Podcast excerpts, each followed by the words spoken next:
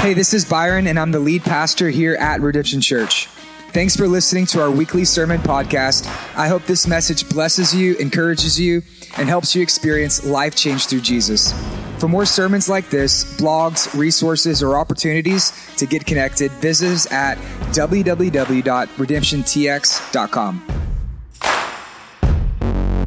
Happy Easter redemption. Happy, Easter. Today is a great day because today is the day that we remember, that we rejoice, that we reflect, and that we celebrate that the tomb is empty and Jesus is alive. He is risen redemption. He is risen indeed. He is risen. And all God's people typed in the comment section, He is risen indeed. Happy Easter. My name's Byron. I get the great privilege to serve here as the lead pastor, and I'm so excited for Redemption Online and Easter at Home. Today is Easter. I know it may not feel like Easter, but hey, today is Easter, and we're still going to celebrate together as a church. Whenever the COVID 19 broke out and all of the news started happening about places being closed and events being canceled, people asked me, they said, Pastor Byron, what does this mean for Easter? Does this mean that Easter is going to be canceled? And I said, no, because you can't cancel Easter. Satan tried to cancel Easter 2,000 years ago and he couldn't do it, which means the coronavirus can't cancel Easter either. The tomb is empty. Jesus is alive, and so we are going to celebrate. But Easter is going to be a little bit different. There's a lot of traditions this Easter that are going to look different. Some of my favorite traditions, they look different. What traditions do you have that this year they look a little bit different? I'll share with you some of my favorite Easter traditions that we were unable to celebrate together this year. Every Easter, what we like to do is we like to get together and have a Passover Seder with some friends in our community group. But this year it was canceled. Every Good Friday, since we've been a church, we've had Good Friday worship nights. But this year, guess what? They were canceled. On Saturdays before Easter, we normally go over to my grandparents' house and we have a big Easter egg hunt for all of the kiddos. My papa, he makes barbecue, but because of social distancing and my grandparents are at risk, this year our family Easter gathering is canceled. Normally, we have three services on Easter Sunday, and it's one of the biggest, the largest, the most packed services out of the entire year. But due to quarantine and the stay at home orders, we were unable to have our Easter Sunday service celebration. Okay, it was not canceled, but it does look a little bit different. My wife's favorite Easter tradition is that she likes to get all of us dressed up in very funny clothes and take very embarrassing pictures of our daughter so she could post them on Instagram with a hashtag He is Risen. Normally, I have to wear a shirt with buttons, but if you notice today, my shirt does not have buttons, which means her favorite Easter tradition has also been hashtag canceled. But Easter's not canceled. Easter just looks a little bit different. Normally, we have church all together in person, but we can't do that today. So we're going to have church together, not in person, but online. One of my biggest dreams since we planted Redemption Church is that we would be one church in multiple locations. And so today, a part of that dream is able to come true because today we are one church in hundreds of locations all across Southeast Texas. And so I want to welcome you from one of our locations. For those of you who are watching in our living room location, welcome to Redemption Online. For those of you who are watching in our dining room or our kitchen location, let us know in the comments where you're watching from. Welcome to Redemption Online. For those in the backyard, in our porch or patio locations, welcome to Redemption Church. Those of you who are in the bedroom location, hey, we'll have baby dedications in nine months. Welcome to Redemption Online. And those of you who are watching from the bathroom location, you got this. We're praying for you. Make sure you wash your hands. Welcome to Redemption Online Easter at Home. Easter isn't canceled, it just looks a little bit different. I was talking to a pastor friend of mine the other day, and he was asking me, he said, Byron, what are you going to be preaching on Easter Sunday? And I said, you know what? I don't know. And we had this conversation on Wednesday. I mean, that's how fast everything's changing. On Wednesday, I didn't know what I was going to, to preach. And so we had this conversation, and I told him, I said, originally, I had a sermon planned called 10 Reasons for the Resurrection. And it was going to be an apologetic sermon, and it was going to be talking about why we can believe in the resurrection. I had a really cool, clever sermon title for that message. You know what it was called? Okay, y'all know me that I have the best sermon titles. It was called 10 Reasons for the Resurrection. It was clever, I know. But given the circumstances of the situation in life that we're in, it just didn't feel very relevant. And that's not to say that the resurrection is not relevant. As we're going to see in a moment, the resurrection is very relevant to what we're facing today. But I felt like many of you probably have something else on your heart. And I believe that God had something else that He wanted me to share. So I started thinking about it and I started wondering is there a pastor that I know who's been in a situation very similar to the situation that we're in? A pastor who wants to be with his church, but he can't. And it's not because he is unwilling, it's because he is unable, and it's because it's unsafe. Is there a pastor who's been in a similar situation to this? And is there a word that he could give me to be able to encourage you? And I began to think about it, and then I realized yes, there is a pastor who has been through exactly this same situation. His name is Peter. If you have your Bibles, turn with me to 1 Peter chapter 1. Pastor Peter, he was in a very similar situation that we're in. And if you don't know this and you're new to the Bible, Peter, he was actually one of Jesus's disciples. He was Jesus's right-hand man through his life and his ministry. And in fact, Peter was at the very first Easter Sunday.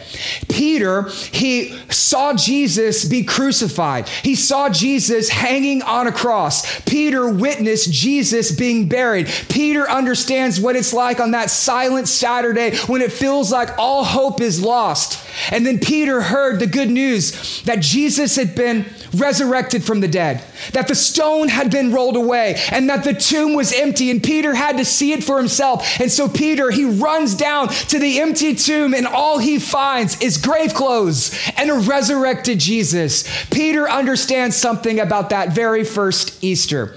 Peter knows the power of the resurrection. And Peter, after the resurrection, he actually became a pastor. And he began pastoring a church. It's the church that we get to know in the book of Acts. And the church is growing by thousands. People are getting saved all of the time. People are getting baptized. People are experiencing life change through Jesus. And as the church continues to grow, things are looking really good up until about Acts chapter 8. And then something happens something that is known as the diaspora. What that word means is the dispersion, that his church was no longer able to meet together in person because it was unsafe for them. The reason it was unsafe for them is because there was a persecution that was happening where they were facing the potential of death simply for being a Christian and gathering together. And so, as the persecution came their way, they were unable to meet in person. We understand what it was like back then. Just so you know, what we're experiencing right now may be foreign to us, but it is not foreign to the church. That the church has been here for 2,000 years. We have survived plagues and pandemics and persecution, and every time we have come out better, we have come out bigger, and we have come out stronger because when the world is at its darkest, the church shines the brightest. And so Peter, he understands where we're at. They had a persecution and they couldn't meet because of the possibility of death. You and me, it may not be persecution, but we do have a pandemic. We have COVID 19, the pandemic facing the possibility of disease which maybe leads to death and we can't be together. And it's not because we are unwilling, but it's because we are unable, and it's because, well, it is unsafe. So I began to read the book of Peter and I began to listen to Pastor Peter. And I began to wonder if I were Pastor Peter, what word would I give to encourage the church? And so Peter does something brilliant. Peter uses the technology of the day to be able to encourage his church. Now, Peter's technology is similar to ours, but it's a little bit different. Do you know what Peter's technology is? A pen and paper. He sits down and he writes a letter. He can't be with them in person, but he can still encourage them. And so he uses the technology of the day, pen and paper, to write them a letter. If Peter were here today, he would be using Facebook Live and YouTube. And so we're just taking a page from Pastor Peter, and instead of being in person, we're going to be together online. He writes them a letter. And so I want to preach to you a sermon, but there's something more than just the letter. It's the message of the letter. His church is suffering, his church is hurting, and he wants to be with them, but he can't. So he writes a letter to encourage them. And do you know what the word Pastor Peter gives them at the beginning of the letter? It's the same word that I want to give to you today. And it's this word right here. It's this word, hope. Peter wants to give his church hope.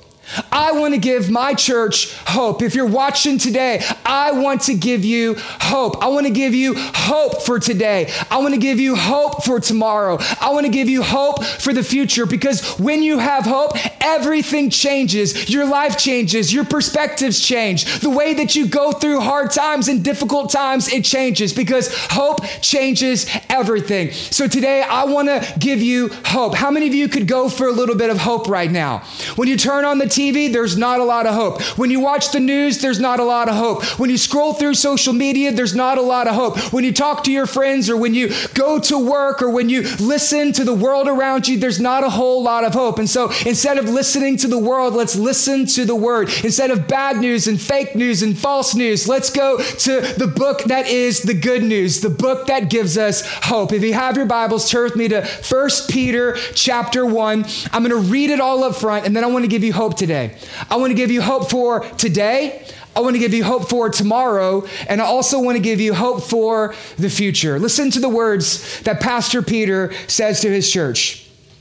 He says in verse 1 Peter, an apostle of our Lord Jesus Christ, to those who are elect exiles in the dispersion. They can't be together in person because they are dispersed in Pontus, in Galatia, in Cappadocia, in Asia, and in Bithynia. Today we would say it like this to Redemption Online, the church that is quarantined in Beaumont and in Mid County, in Orange, in Lumberton, and in Vidor. To the church that is quarantined, I write to you, and here's what he says in verse 2 according to the foreknowledge of God the Father, in the sanctification of the Spirit, in the obedience to Jesus Christ for the sprinkling of his blood. He's talking about the Easter message. He goes on and says, May grace and peace be multiplied to you. Blessed be the God of our Father and our Lord Jesus Christ. According to his great mercy, he has caused us to be born again to a living hope. There's our word right there. There's the word that we want to leave you with today. We want to give you the word hope, but it's not just any hope. It is a living hope. It's not a out there in the distance hope. It is a living hope. It is not a dead and buried hope. It is a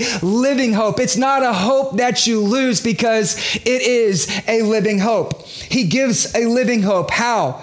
Through the resurrection of Jesus Christ from the dead. Happy Easter redemption. The resurrection of Jesus Christ from the dead to an inheritance that is imperishable, undefiled, and unfading, kept in heaven for you. Peter says, if there is one thing that I could give my church, this is the one thing that I would give them. I would give them hope. If there's one thing that you need now more than ever before, it's this word right here, hope. If I could encourage encourage you with one thing, tell you to hold on to one thing, if I could give you one thing, this is the one thing that I would give you hope. And here's the reason why because when life gets hard, it's easy for us to lose our hope. We all know this right now. That when life gets hard, it's easy to lose your hope. Right now, it's an easy time for you to lose your hope. When you lose your job, it's easy to lose your hope. When you fall sick, it's easy to lose your hope. When you get tested, it's easy to lose your hope. When someone you love is at risk, it's easy for you to lose your hope. Whenever you check the stock markets, right now it's easy for you to lose your hope. When you look into your bank account and you're overdrafted again and bills are due, it's easy for you to lose your hope. When you're considered essential and you have to go to work, but the schools are closed, who's going to watch the kids? It's easy to lose your hope. When your marriage is struggling, it's easy for you to lose your hope. When you check on the news and you realize that Chick fil A has closed, what's going on in the world? It's easy for you to begin to lose your hope. When life gets hard, it's easy for us to lose our hope. And Peter wants you to know that you don't have to lose, lose your hope as long as you have a living hope. That as Christians, we do not hope in the ways of this world. We have a hope that is bigger. We have a hope that is greater. We have a hope that is stronger. We have something more. We don't have a dead hope. We don't have a false hope. We don't have a it's in the grave hope. Because of the resurrection of Jesus Christ from the dead, we have a living hope. It's so important for us right now as the church to hold on to our living hope.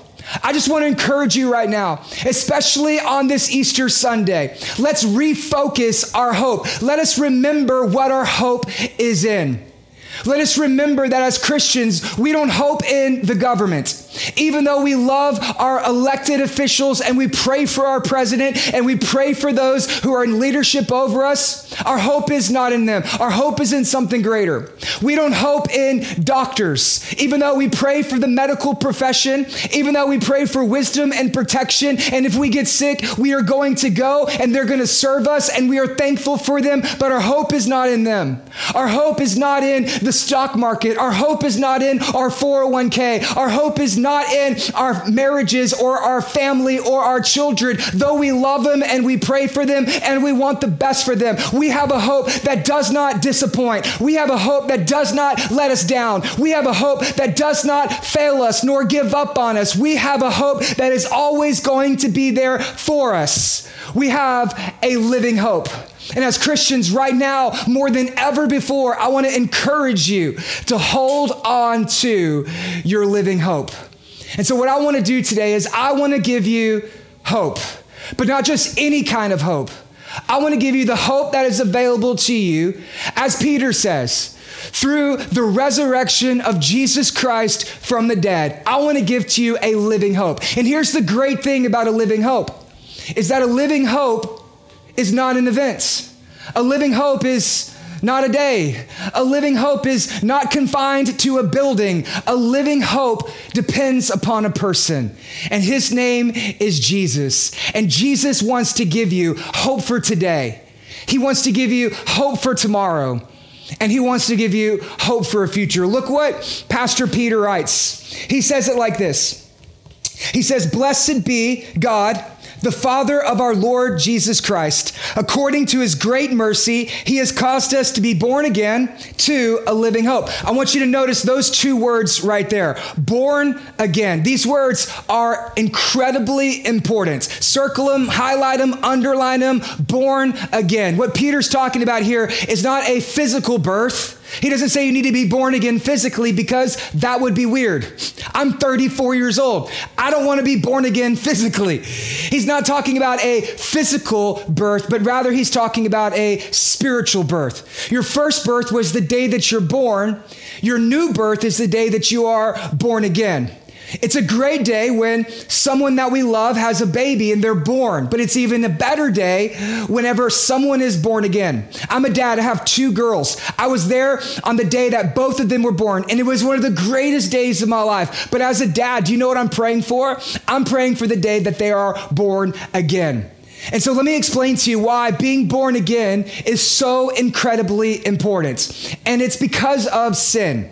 That you and me, we have sinned. We will sin. We will sin again. We have sins. The Bible says that all have sinned and fallen short of the glory of God. There is no one righteous, not even one. The psalmist David says that from my mother's womb, I was born in sin. This is what's known as the doctrine of total depravity, that our nature is bent in towards self and sin. This is the reason that I don't have to teach my daughters how to lie, steal, steal, cheat, hit one another, and disrespect their mom. They know how to do that. Why? Because they were born in sin. You need to understand that one of the reasons that Jesus came was he was died the death for sin so that you and me, we can be born again. So, how are we born again? And what effects does sin actually have on us? Sin is the cause for all of the problems, all of the evil that is in the world. Sin is what you say, what you do, what you think, anything that is contrary to the word and to the will of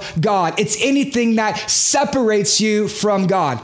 It is the cause for war, injustice, famine, plague, violence. And it is even the cause for the coronavirus and the situation that we're in. You say, Pastor Byron, how do you know that? Well, because when God originally created the world, it was not this way. When God made the heavens and the earth, He said, It is good. When God made Adam and Eve, our first parents, He said, They are very good. There was no fault, no flaw, there was no failure in Him and them because they had no sin. They walked with God, they were in relationship with God, they were connected with God. In the garden, there were no doctors because there was no need for them. In the garden, there was no first responders. There was no EMTs, police officers, or firemen because there was no need for them. In the garden, there was no medication because there was no sickness and there was no disease. And in the garden, there were no coffins because there was no death. But the moment that sin enters into the world is the moment that death comes into the world. And because every single one of us have sins, every single one of us will die. The wages of sin is death. And so you and me, we are born physically, but because of sin, we die physically. And even greater than that, we are dead spiritually. We are disconnected and we are separated from God. And God could have saw us in this state and said, that's their life, that's their choice, that's their decision, and I'm going to leave them as they are. But that's not what God does. Because according to what Peter says, that would not be in the character of God's great mercy. Do you know what that word mercy means? Mercy means when we deserve something bad, but instead we get something good that we deserve death, but instead God wants to give us life. We deserve judgment and separation, but instead God wants to give us forgiveness and He wants to give us reconciliation back into a relationship with Him. This is God's great mercy that He sees us in our sins and He sends His Son Jesus to die the death for our sins so that we can be born again. See, God could have looked at me when I was a 20 year old punk rock, drunk, strung out, depressed, suicidal kid and said, That's Byron's life. That's his choice. I want nothing to do with him. But that's not what God did. According to God's great mercy, He found me in my sins. He found me in my shame. He found me in my guilt. And you know what He did? According to His great mercy, He caused me to be born again. This is the hope of of the resurrection, that Jesus would come and he would live the perfect life, the life without sin, and he would die the painful death in our place, the death because of our sins, and that Jesus would be buried in the ground for three days. But though Jesus had no sin, death could not contain him. And on that Sunday morning, the stone was rolled away, and Jesus stood up victorious, conquering Satan, sin, hell hell, death, and the grave. And Jesus dies the death for sin so that you and me, we can be born again. The reason that there is hope for today is there is hope for you. There is hope that there is no one who is too far. There is no one who has done too much. There is no one who has ran far enough away to escape the great mercy that God has for you. That no matter who you are, no matter where you're at, no matter what you have done, God has has a great mercy for you, and He can cause you to be born again. Easter is a reminder of hope today that your sins can be forgiven, that your past can be erased, and that you can have a brand new life in Him. Today is the day of hope. And I would just encourage you right now If you're watching this and you're listening and you hear this message of being born again and you know that you're not connected with Jesus, could you just go ahead and give your life to Jesus right now? Go ahead and pray a prayer right now. There's a link in the comment section. Don't wait for later when right now is the opportunity for hope for you. The Bible says that today is the day of salvation, that when you hear his voice, do not harden your hearts. There is hope for you today. Which leads us to the second point that he also tells us there is hope for tomorrow. The good news about hope is that God doesn't just save us and leave us but that He is with us. He is with you today on Easter Sunday, and He's going to be with you tomorrow on Monday. Do you know what happens on Monday? It's called life. Do you have one of those? Have you ever experienced that four letter word, life? Easter Sunday is great, but what happens on the Monday after Easter? As pastors, we like to joke and call it the holy hangover because you experience something really great on Sunday, but then on Monday, you begin to experience life. That's when the boss is calling. That's when emails are piling up. That's when the kids are running around like crazy. That's where you've been wearing your pajamas for three days in a row and you've watched every single show on Netflix and HEB Curbside says, uh, there's no pickup delivery today. You know we call that? We call that life. What happens tomorrow? Well, Peter wants you to know that there is a hope for today, but there's also a hope for tomorrow. Look what he says. He talks about this living hope, and he says it like this that there is a living hope through the resurrection of Jesus Christ from the dead. Now, normally when we read that word resurrection, what we typically think is someone being brought back to life, which absolutely that is what it means.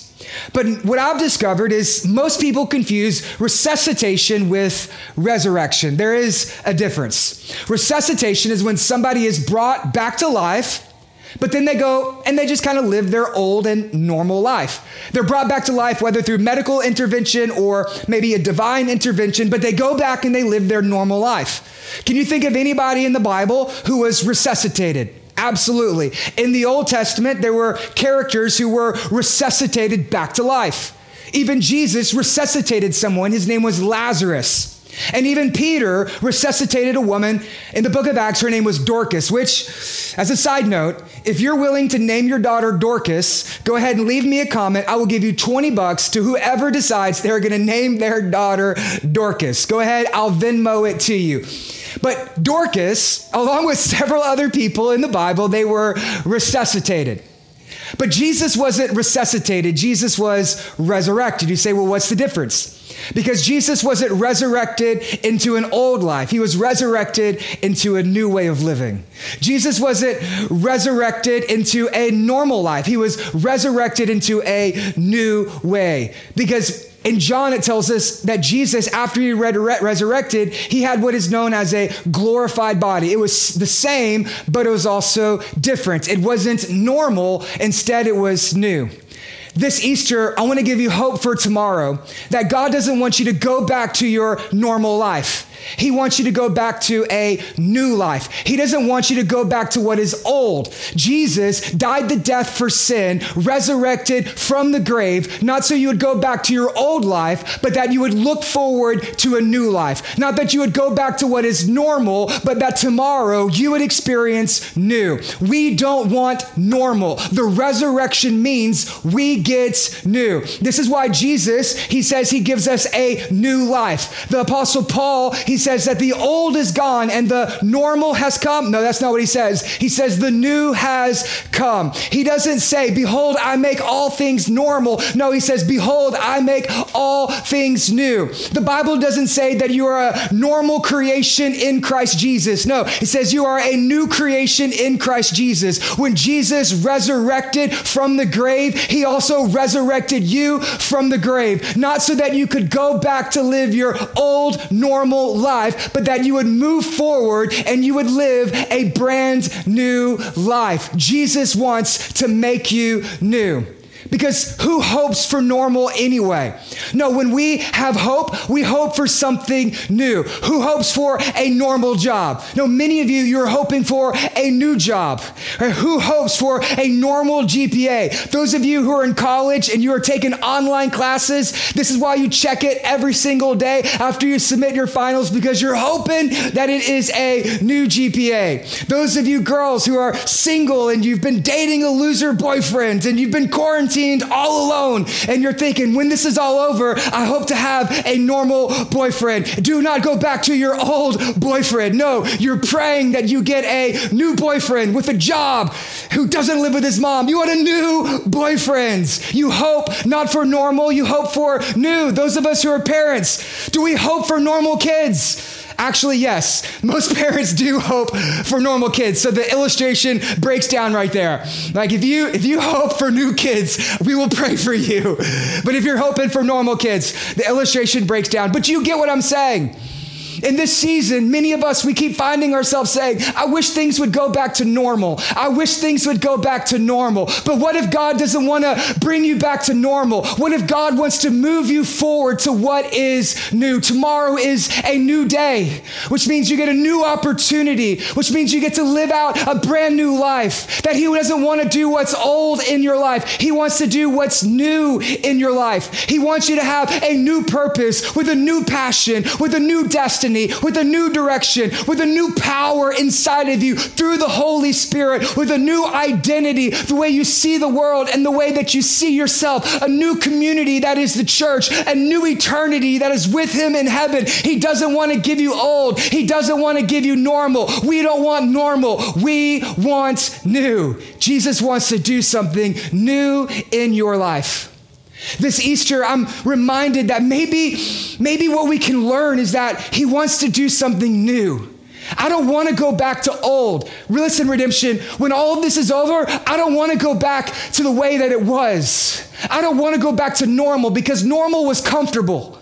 Normal was safe. Normal was spiritually apathetic. Normal was lazy. Normal was routine. Normal was, I forgot to read my Bible for the last three days. I don't want to go back to normal. I want when we come out of this, we have something new, that we have a new desire to read the scriptures. We have a new desire, a hunger for prayer, that marriages are made new, that families are made new. I want to see God do something new in our lives because we don't want normal. The resurrection reminds us that God wants to do something new. If you have a living hope tomorrow, guess what you have? You have a new day, which means you have a new life, which means God wants to do something new. Which leads us to the last point. Not only is hope for today, and not only is hope for tomorrow, but Peter wants us to know is that there's actually hope for the future. When life gets hard, it's easy for you to lose your hope. Right now, the future seems very uncertain. I'm sure that for Peter on that first Easter, the future looked very uncertain. He had spent three years with Jesus, and now he finds out that he's dead, and then he runs to the tomb and it's empty. For him, the future probably looked very uncertain. And then, as he's writing this book, about 30 years after that first resurrection, when his hope was realized that Jesus is alive, he's writing to a church who can't be together. And he's encouraging them with hope. And he's encouraging them to look forward to the future. Right now, the future seems very uncertain. And it might be hard for you to imagine the future. One of the reasons why there's fear and anxiety and worry is because many people are looking towards the future without any hope. Many are imagining a future where God is not on the throne. Many of you are imagining a future where God has lost control. And for that reason, we have lost our hope. What is the future going to look like two weeks from now? Probably a lot like it looks like today, doing the same thing we're doing today. What does it look like two months from now? I don't know. What does it look like two years from now? Will the economy recover? Will life go back to being the way that it is? The answer is, I don't know. And Peter probably didn't know what was going to happen to his church. And so the hope that he gives us here for the future is not to think two weeks into the future. It's not to think two months into the future. It's not even to think two years in the future. Peter wants you to think bigger. If your hope is for just two years into the future, your hope is too little because you don't have a living hope. He doesn't want you to hope for two months, for two weeks, for two years. He wants you to look forward to two billion years into the future. You say, but Byron, I don't know what the future holds. When you don't know what the future holds, put your hope in the one who holds the future. When you don't know what the future holds, put your hope in the one who holds the future. Look what he says here. He says this. He says, through the resurrection, through the death, burial, the resurrection of Jesus Christ from the dead to an inheritance that is imperishable, that is undefiled, that is unfading, and that is kept in heaven for you. When you don't know what the future holds, put your hope in the one who holds the future. Where is your hope? Is your hope in the things of the world? Well, then you are going to lose your hope. But if your hope is kept in heaven, you don't lose your hope because you have a living hope. That you're not the one who holds on to your hope because it is kept for you in heaven. He is the one who holds on to your hope. If coronavirus has taught me anything, is that most of my life, in the situations that I am in, I'm hoping in things of this world. I'm looking forward to things of this world. But the coronavirus has shown me that I need a bigger hope. I need a better hope. I need a stronger hope. I need to look forward to the hope that is kept for me in heaven. If you hope in things of the world, you will be disappointed. If you hope for the things of heaven, you will never be disappointed. If you hope for the things in this world, then you will be left unsatisfied. But if you hope for the kingdom of God and the fullness thereof, then you will be satisfied. Where is your hope? Is your hope in the world or is in your hope in heaven? Listen to how he says it. He says that you have a hope that is an inheritance. Do you know what an inheritance is? An inheritance is a blessing that is given to you because you're a part of the family. When you become a Christian, you are adopted into the family of God. That all of the blessings, all of the rights, all of the benefits of God are now given to you. All of the access to the Father is now given to you. Everything in heaven now is given to you. You have an inheritance. But even more than that, the hope of heaven is that this inheritance is imperishable. So many things that we're hoping in are very perishable. Anybody notice that? They're very perishable. They are here today and then they are gone tomorrow. But there is a hope that is here today, that is for you tomorrow, and that is also for you two billion years into the future. It is imperishable. He also says that it is undefiled, that it will never fail you. It will never give up on you. He will never let you down. He will never forsake you. He will never turn his back on you. He will never forget you. This hope is undefiled and it is unfading. That when Jesus says he loves you, he loves you. When Jesus says he saves you, he saves you. When Jesus says he forgives you, he forgives you. When Jesus says he is there for you until the end of the age, that means he is there for you today, he is there for you tomorrow, and he is there for you two billion years into the future. This is a living hope that is an inheritance that is imperishable, that is unfading unfading and that is undefiled. I think this is why when Jesus was encouraging his disciples in Matthew 6, he talks to them by saying this.